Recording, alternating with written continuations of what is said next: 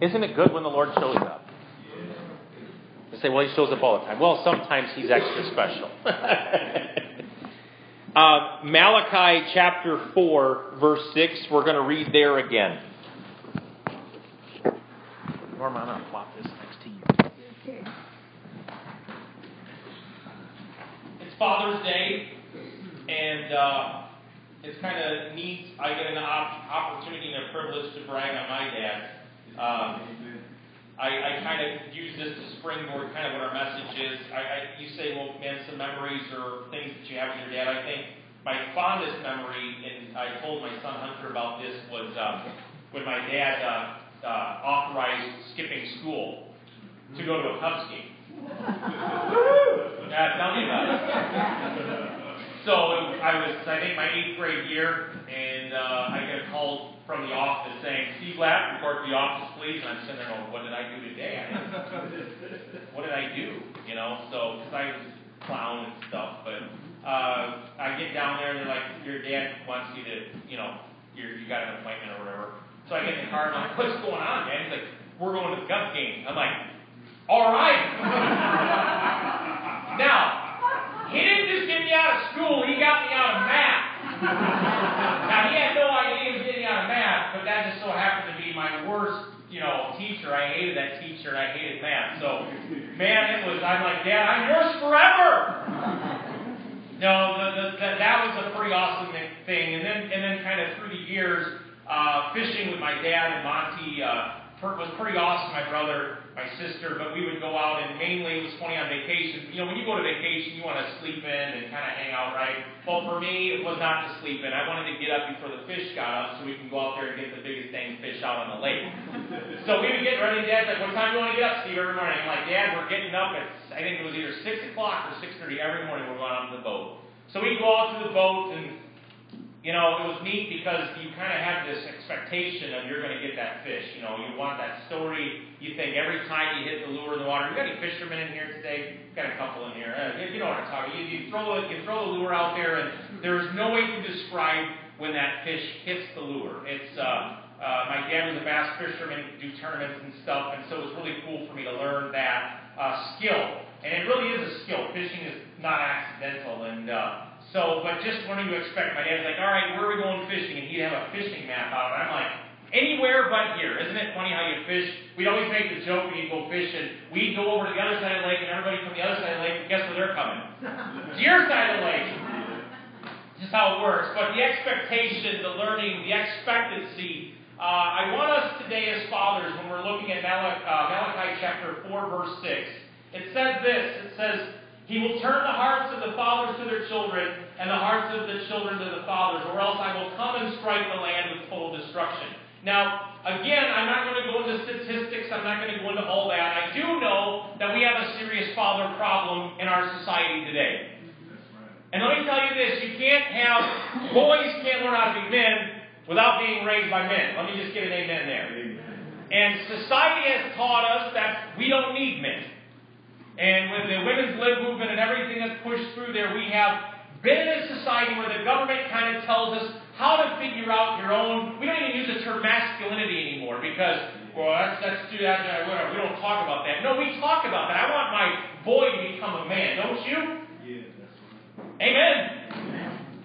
I want them to grow up, and I want them to fight. I want them to struggle. I want, I want my boy to become a man. It's just real simple. And we don't have that anymore. And I believe in the journey of us as fathers and men. I think we kind of go into the back seat and we kind of quiet ourselves down. We kind of do our own little thing and we live in our fantasy worlds. And, you know, you look now at society and many men right now are facing incarceration. We have, I think it's one in three children are without their fathers in the home. We've got these situations going on. And you say, well, what's the problem with America? I'll say, that's the problem with America. If you want to give me a pulp, you want to give me a soapbox, that's it. So, well, what do we do? Well, we start caring for what we have now. We can't change the past tense. We don't have the white picket fences and the dogs. Does anybody have white picket fences? Somebody's like, I it up.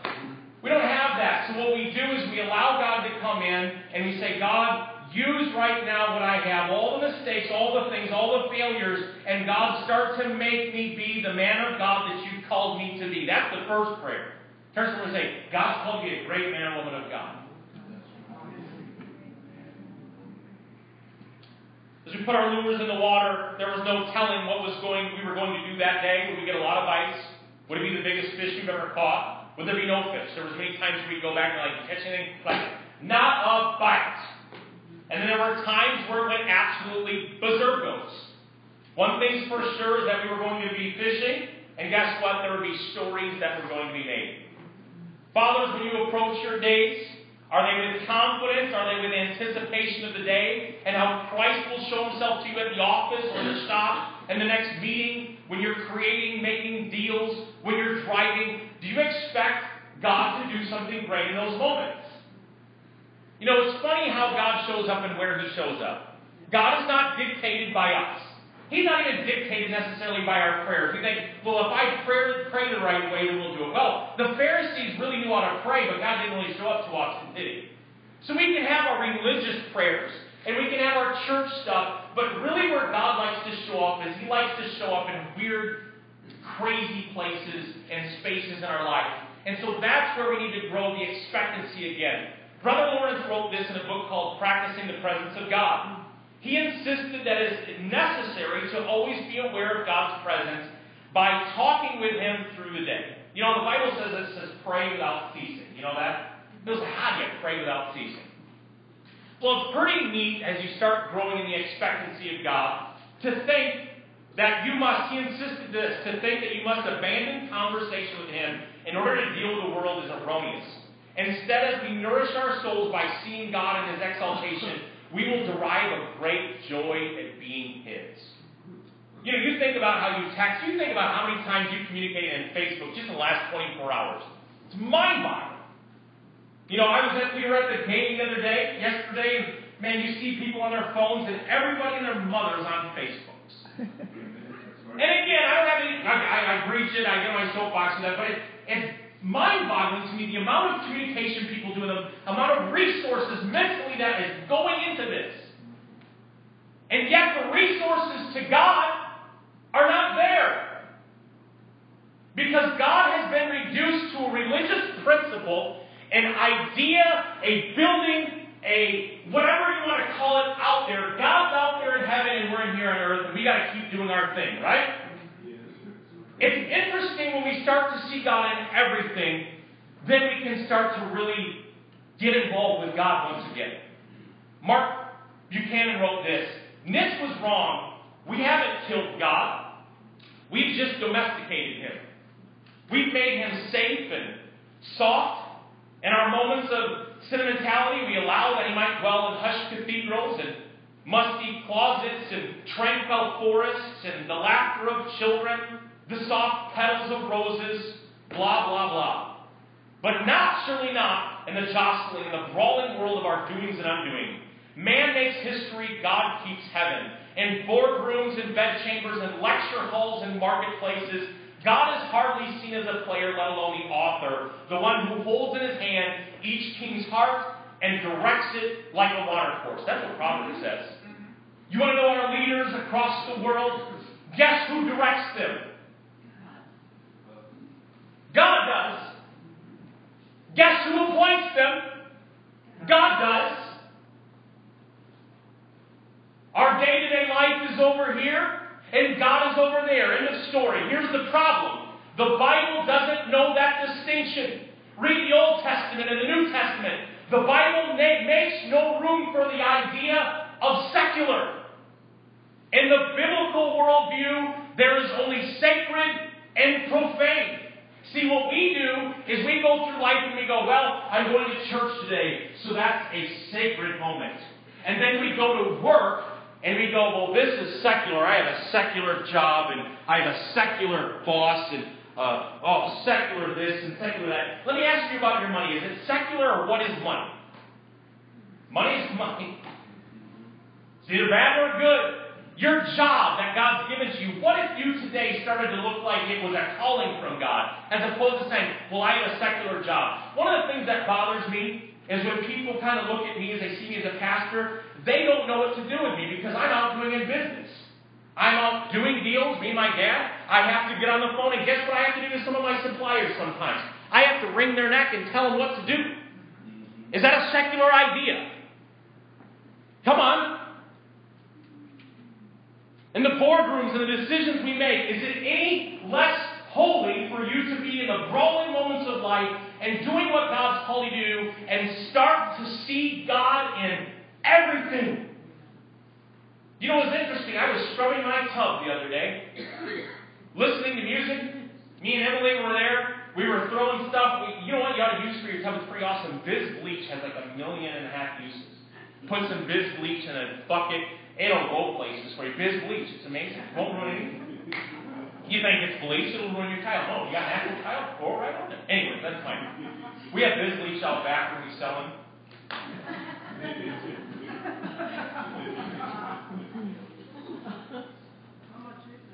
Yeah. Start to see God in everything. I'm sitting there kneeling. Emily was done. I was scrubbing the tiles, taking my little rag. I was on my knees. I had when I clean, I really get dirty. I have to change like into like official cleaning clothes because Steve gets it all over him. You know, Emily looked at me and she's like, Dad, it looks like you took a bath. this is how it works. And so I'm in there kneeling, I'm listening to music, and by golly, in that moment right there, God showed up. And you know what I was doing? I was praying in tongues, I was singing in tongues right as I was scrubbing the tile. Can you believe that? Can you believe that God showed up right there in the tub spiral moment with my knees right by the toilet, even? Sacred and secular. We have Christian music and secular music. We even have Christian businesses. I, man, I, I deliberately don't put a fish on my business. You know why? Because most Christians are bold and want to do business with me. I don't even want to work with them. I don't do that. I don't want the distinction of being a Christian business. You know what I want to do? Do you know what happens on a typical day of the secularness of my window cleaning business? A couple of my technicians, they're actual pastors, they go out there, and you know what they do?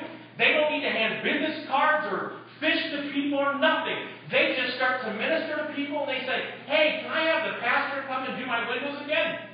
It didn't have to do with any distinctions. It didn't have to do with anything. They just started to minister out of the outflow of what God had for them. Can you imagine tagging that in the moment of your life and every day where you don't have to worry about all the titles and all the distinctions? You don't have to worry that you're not a pastor, but that you start to see God in everything.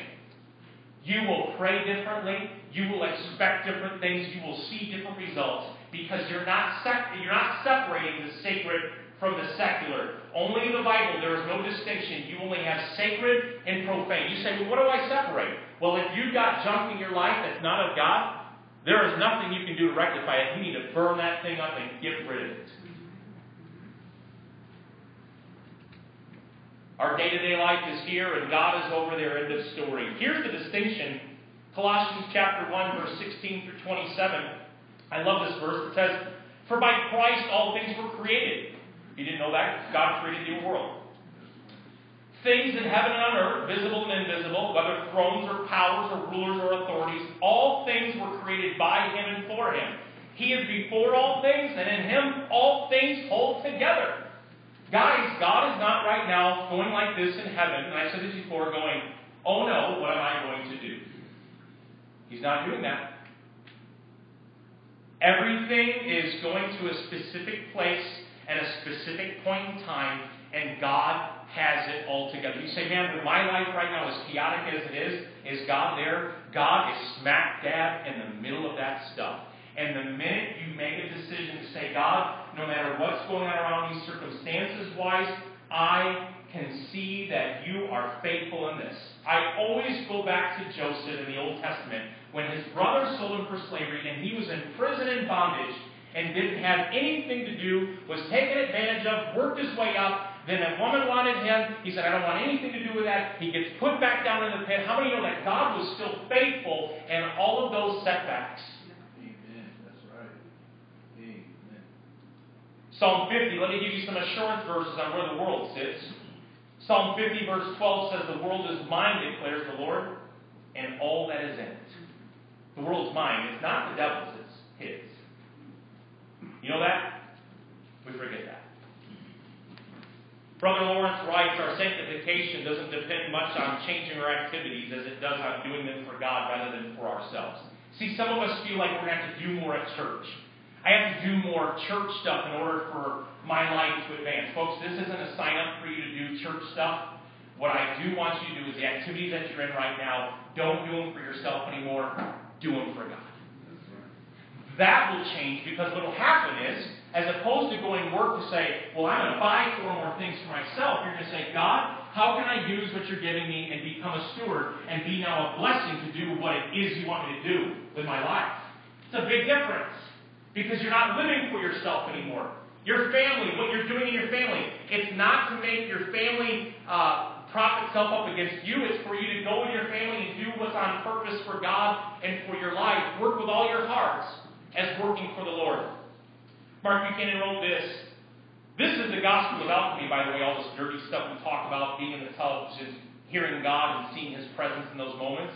It's the gospel of alchemy, taking pewter and making it into gold, mixing elixir out of our old puddle of water. See, that's what God does with our lives. That's the magic of it. it turns pewter into gold. You say, Can God do anything with this? Can I expect God in my house to do anything with this? And the answer is yes. If you today, today, right now, are doubting Him, and you say, Lord, forgive me for my doubt in this area, I am trusting right now to turn what I call garbage, and I promise God will turn it into gold for you somehow. Here's what happens we lose expectation because our conditions are not how we want the ingredients. We have how we feel about our inadequacy. We curse what God is trying to bless. Remember Jacob when he was wrestling with God? He was a liar and deceiver. And here God's presence was there. He said, Man, God's presence in here, and I didn't even, I wasn't even aware of it, the Bible says. Do you know in all of our life we start to lose expectancy? We start to realize that, man, I wasn't even aware of God's presence and what He was doing in our life. Mark Buchanan wrote this Our lives should be lived with expectancy, not necessarily with expectation, because expectation tends to dictate terms. The Pharisees lived with expectation and rejected Christ when he did not fit into the rigid narrowness of their expectations. Often I wonder if we, waiting for Christ's return, do it more with expectation than expectancy. Expectancy is the belief that God will do something. Expectation says he'd do it just this way. And it's a big, big difference. We get filled with hopelessness and we dread of the day in our life I love what Mark Buchanan goes on to write. He says, But that hope took a form that shut out surprises like crosses, resurrection, and deeper redemption. Remember the uh, uh, road to Emmaus, Luke 21 or 24 21, after Jesus had died on the cross, and Jesus was sitting there talking with him, and they're like, We had hoped he would be the Redeemer of Israel. And Jesus is going, I'm over here. In fact, after he left and spoke those words, he goes, they said, Didn't our hearts burn within us when he started talking to us? See, folks, we want to run from the cross. We want to run from those ideas. But you can't have a resurrection without a cross in your life. And our expectation and our expectancy is to say, God, I expect you to do this, and you better fix this. By the way, how many had a prayer that didn't get answered in the time you thought it would? Can we get an honest raise a hand? Okay, two people, three here. See, we build our expectations, and then what we do is we say, God didn't answer, He didn't do this. And I always say this how many today are where you're at, and you definitely had a different plan for your life 20 years ago? I mean, our plans change and we grow, but here's who's changing God's not changing, we're doing the changing. God is the same yesterday, forever, and it's a beautiful thing. Here's what we need to do is have faith. Faith is the substance of things hoped for, and the evidence of what? Things not seen. And there is a longing to see God We'll Turn real quick to Matthew chapter 13, verse 17. I want to challenge you today, when in your frustration of your day, in your most frustrating moments, I challenge you to invite God in those moments. Say, God, speak to me. What are you trying to show me? Talk to Him. Talk to Him like you talk to your Facebook. Well, maybe not. Don't do that.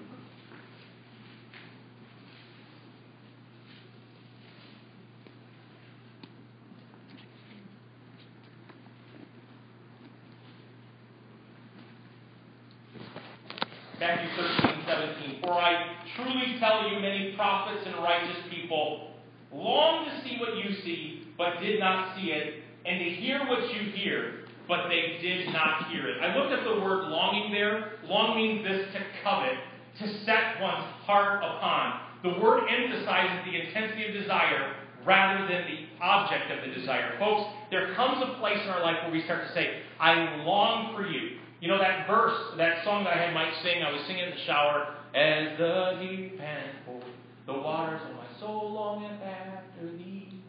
And that longing word means to set your heart upon it.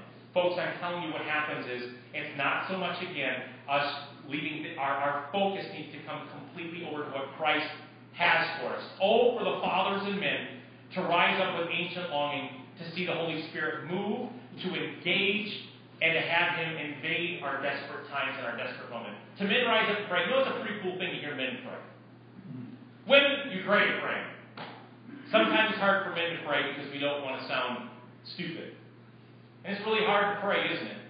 But I tell you, if you can do one thing to pray, one thing I'm getting back to the habit of at my house is on Sundays when I'm in a hurry and I'm trying to get this done and get that done and iron my shirt and do all that I'm getting ready to do for Sundays. There's one thing that I started doing again with my wife, and I said, Ann, before I leave for church, let's pray real quick. And it's a simple prayer. I say, Lord, I pray you just show up today in an awesome way. God, we just thank you that you're going to move in a very powerful way. It's a two minute prayer. And we just pray together and submit what's going on in that. Second thing that needs to happen for us, and when, with fishing it happens this way, is we've got to learn to adapt. Dads, men, we got to learn to adapt. The word adapt means to change something so that it functions better or is better suited for a purpose. When we would fish, you can't just throw one lure out there because the conditions are going to tell you otherwise. If it's cloudy, you use a different color fishing. If it's uh, a lot of waves or whatever, you got to go deeper in the middle of the day. Whatever it is, there's all these conditions. The lure industry has made millions trying to get fishermen to adapt to the conditions. You open my dad's uh, the tackle box, you'll have all sorts of different lures. And for all of us, there's different occasions and different things and different tools that God wants us to use. You must adapt in your daily walk with Christ. You know, here's how you adapt in your daily frustration. There's nothing more frustrating than getting a, uh, a line or a snag when I would go fishing. Very horrible, very frustrating. When I fish, usually when Hunter tries to go fishing with me, he's like, Dad, how does this work? And I, I'll get a knot like by the second cast. I don't have the same patience to adapt as my dad does. This doesn't work that way. But when we adapt, we adapt in our daily walk with Christ. This is the place of frustration. This is the place where there's no excitement. This is the place where we have to adapt to see God move in a very powerful way in our lives. You don't have to turn there, but Joel 2.28 declares this. This is where young men will dream dreams and old men will have visions. You know, something I believe prophetically will start to happen in the last days is we'll have dreams and we'll have visions. Mm-hmm. Dads, I challenge you to pray for your children. I don't care if they're 30 years old today, or if they're 15, or if they're 54. Pray that God would give your children visions and dreams. Don't pray for a better job. Don't pray for a better house. Don't pray for a better spouse. Wait, that right? Pray that they have a vision. Pray that they have a dream. Pray that they go after something bigger than them. Pray that you in your life, you say, God, I'm not living for anything. Learn to cast all your cares on Him in these moments, these small issues. You say, what small issues? Pray for God in those moments where you're frustrated about the broken down home or the broken down car. How many of you get, you know, something broken down? Our plumbing went bad. We always say this, you know, bad things happen in threes. Have you ever heard that thing before? You know, it was funny, man. I come home, I had just left got back from Rock Cut for our men's camp out, and the plumbing was backed out. I looked out the front door, and the planter box I bought in for Mother's Day was leaning wrong, it was coming apart. And I'm going, what's happening? And then another thing was broken, and all these things are getting me really frustrated. Anybody been there before?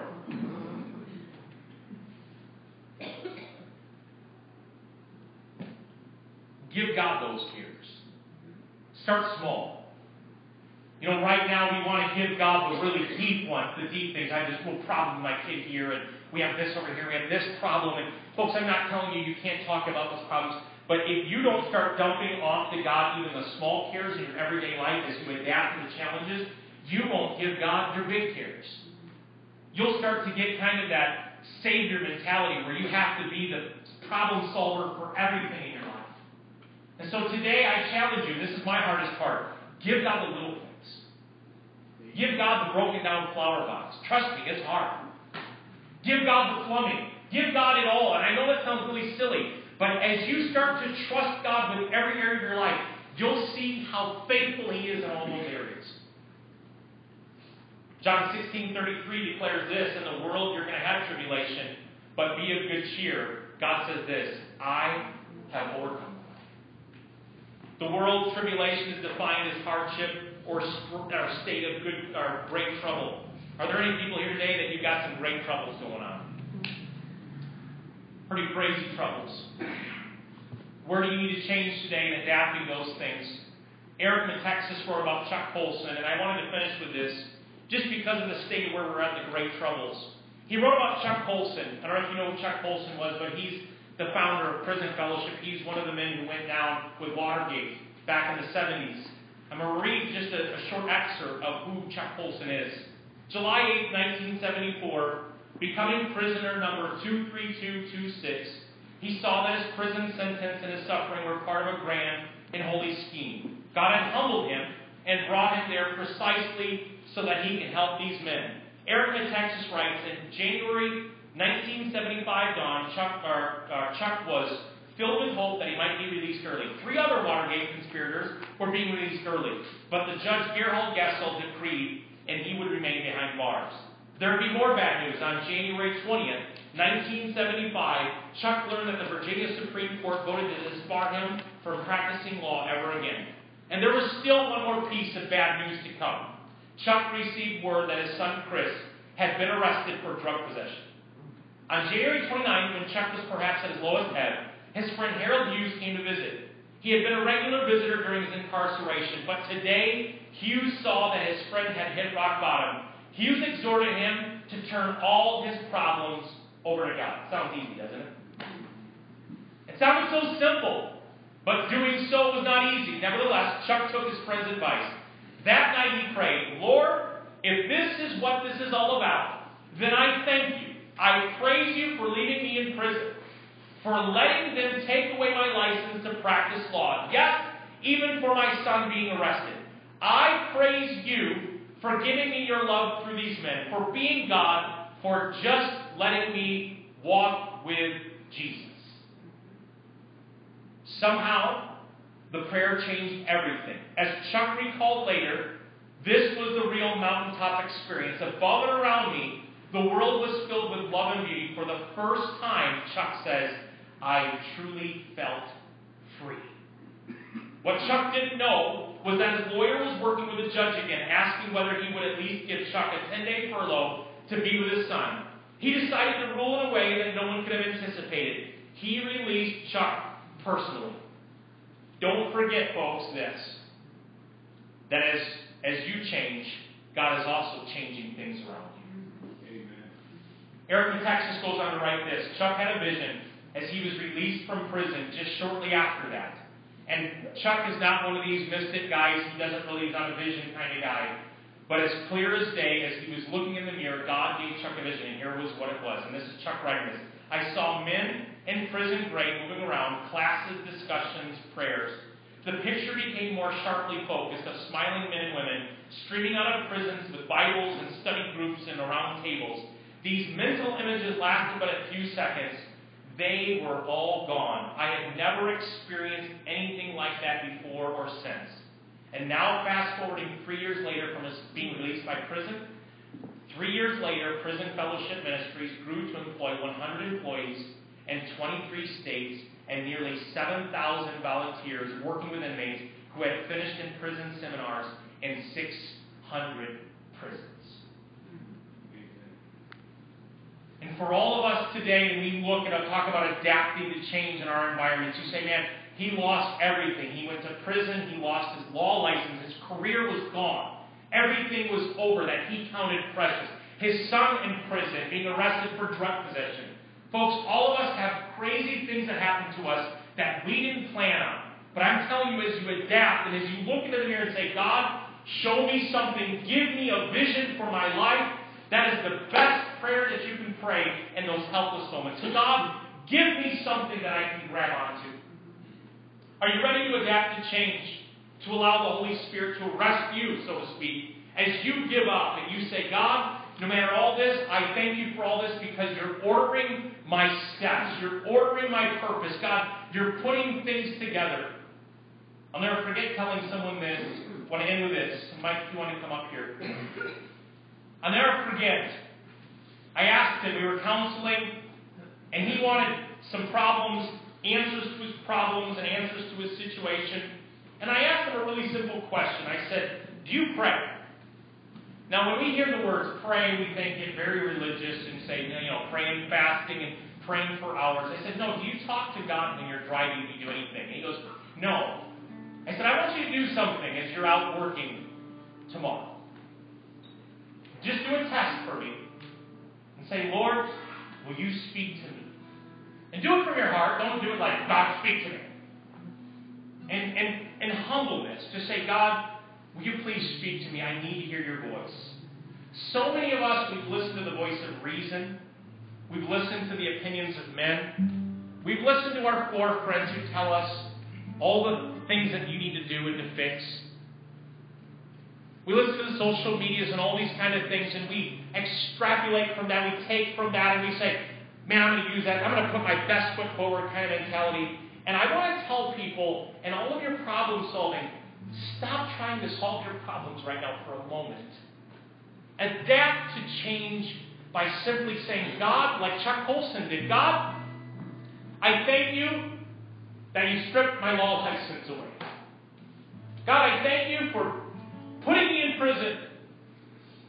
I'm done fighting. And I give up. I asked him that, and I said, You know what?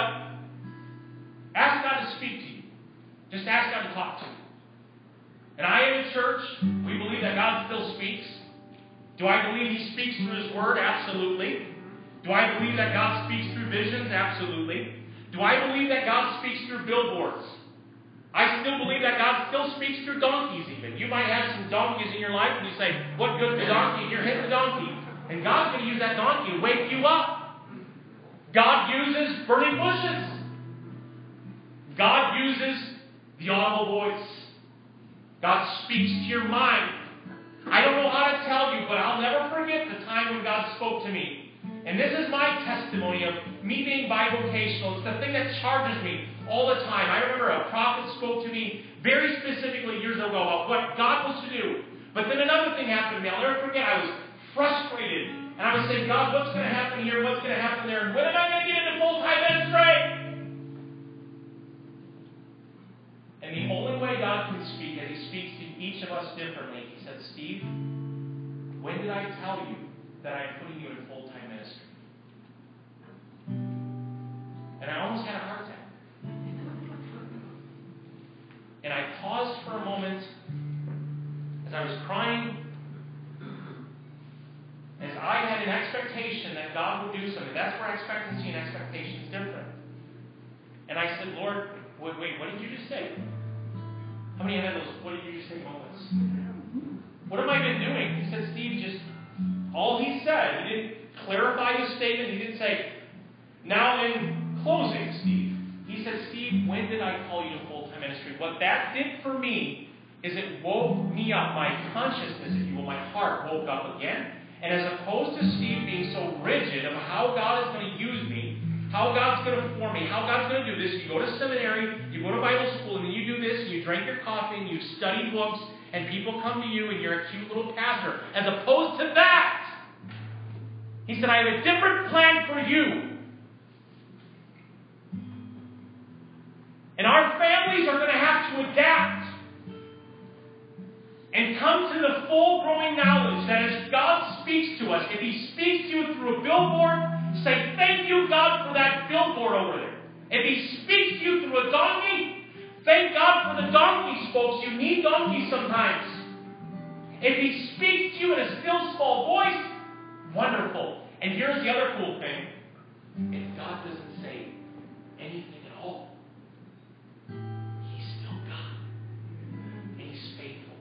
you know with my dad? You know, we didn't have, when we'd go out there fishing and we'd be out together playing catch, whatever we did growing up, I had that privilege. But you know what? When we were out fishing, we did not have these long theological conversations about life. Dad, what's the meaning of life? He would say, uh, can we get back to fishing here? but you know what? I found meaning in just being in his presence. And as you get into the presence of God in your life, as you get around him, as you study, as you just open yourself to the possibility that God has a vision and a dream for you. I am telling you, as your life adapts, you'll do great and mighty things with God. Why don't we close our eyes for a moment? I never want to leave this question ever when we're together as the body of Christ and with people who are wrestling with concepts of God and maybe fears and maybe setbacks and maybe they've just been hurt by Christians or people who, quote, call themselves Christians. And today,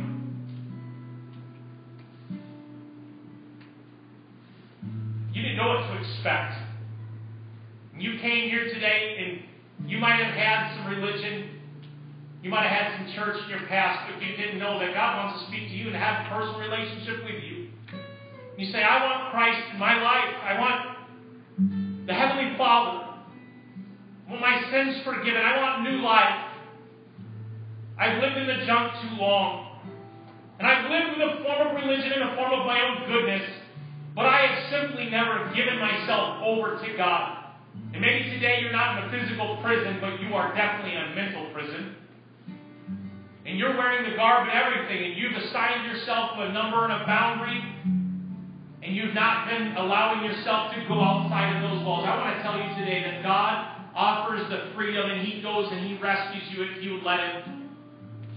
And he will set up a table in the midst of your enemies, in the midst of your problems, and he will give you peace that passes all understanding. And though your circumstances in life might not change overnight, you will have a peace and you will have eternity in your hearts. And you will have knowledge of God. And you will know Him. Not on paper, but you will know Him, the person of Jesus as the Holy Spirit fills you, you will have new life. Today, if that's you and you say, you know what? I want to know God. I don't know Him, but I want to know Him today. I want to ask Him into my heart and into my life, and I want to receive that free gift of freedom that He offers. Today, a painful, horrible death, and if you were the only one, He would do it all over again. Today, if that's you, you say, I want Jesus Christ in my heart and my life. I want to give myself over to Him. With every head bowed and every eye closed, why don't you raise your hand with me? I want to pray with you. Anyone? You know, the Bible declares this that that one person comes into the kingdom. The angels in heaven, they are celebrating.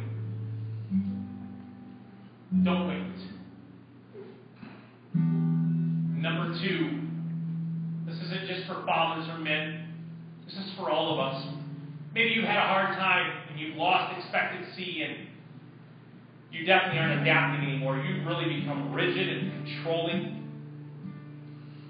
And I pray that God gives each and every one of us that vision, that dream to spark us and to wake us up and say, No, you might have thought that way was the best way for you, but I promise you there is a way, better way. Say, I give up. Maybe today it's like Chuck Colson, and you have to say, God, I am trusting you with all these circumstances. I've been full of anger and resentment and bitterness and fear. And today I give it over to you and I trust you. I, I promise you this, folks. It's not going to be all roses, but I will tell you this that God is orchestrating events.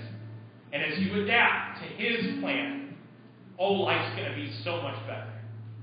Today, if that's you, believer, and you say, you know what? Right now, God's calling you to adapt some things and grow in my expectancy. Why don't you raise your hand? I want to pray with you. Thank you. Anyone else? Thank you. Thank you. Anyone else?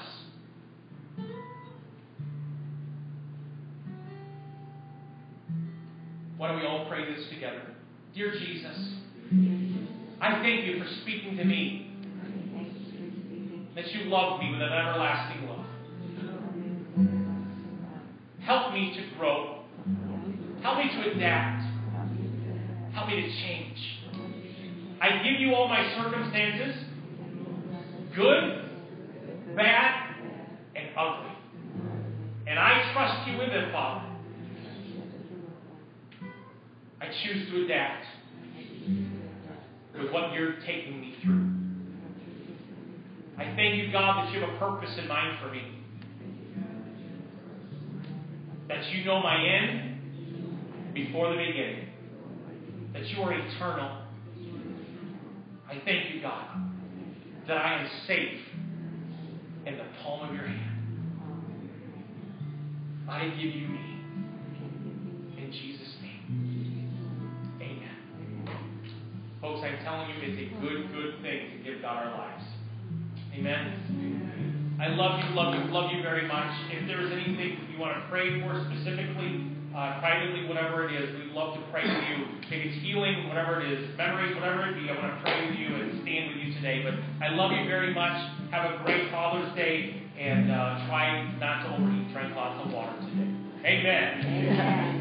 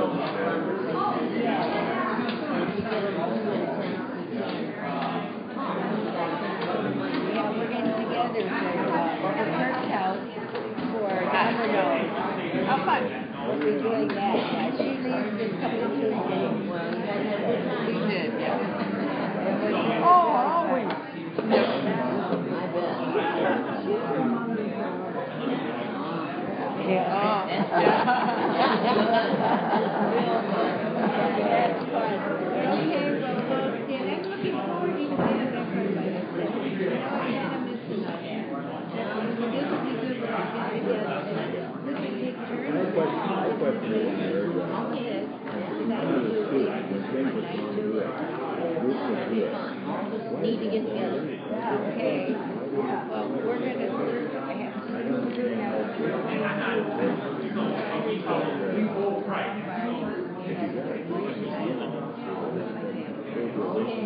We're off to there, and that's your last. But years ago, Okay.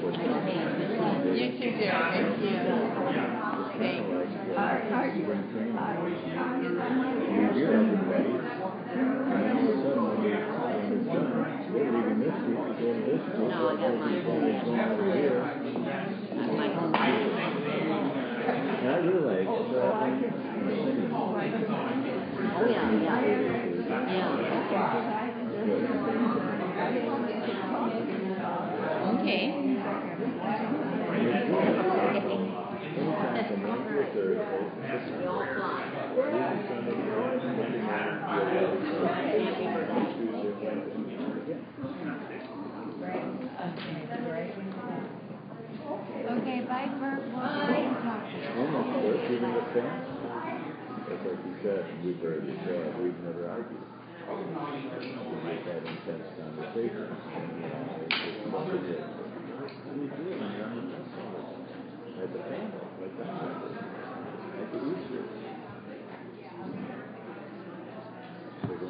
up to fitness, uh, Friday.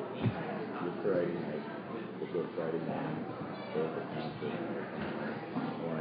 Not because of that, but we always, if we don't have another concert, then home. And we're going to do the, uh, Saturday. Or, uh, Friday and Saturday, but we're going Saturday, uh, for the patriotic concert.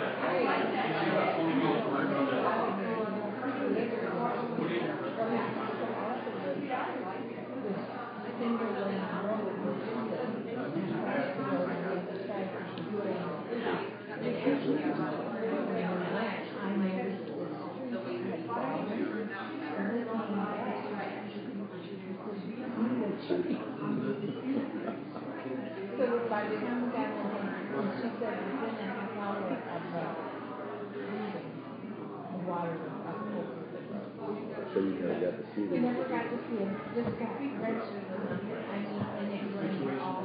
Did you, did you ever see these kids when they were here?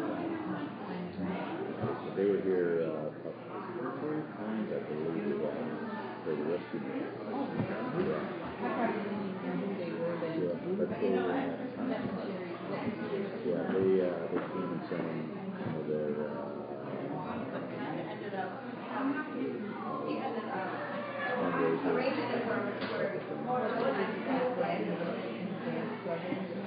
No, they're just jumping short, because, at that time, they, uh, didn't have kids or anything, I mean, they was, I mean, that was, they were just sort of like, older. We've seen them, uh, a couple times. No, we've only seen there, down there at, uh,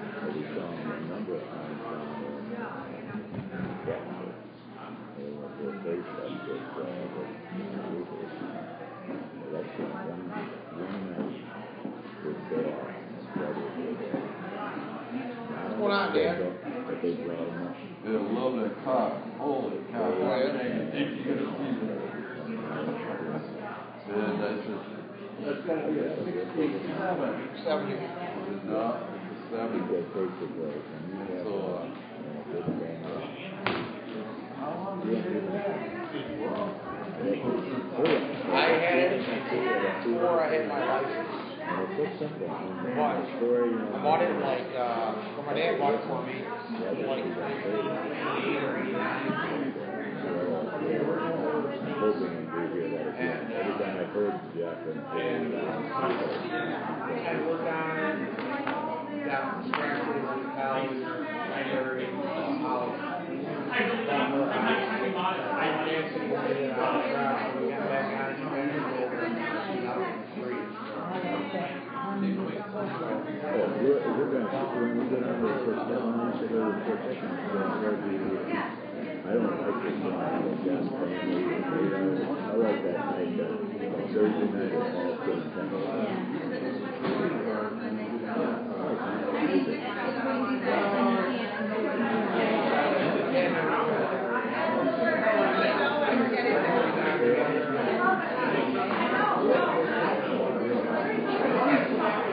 It was a good night.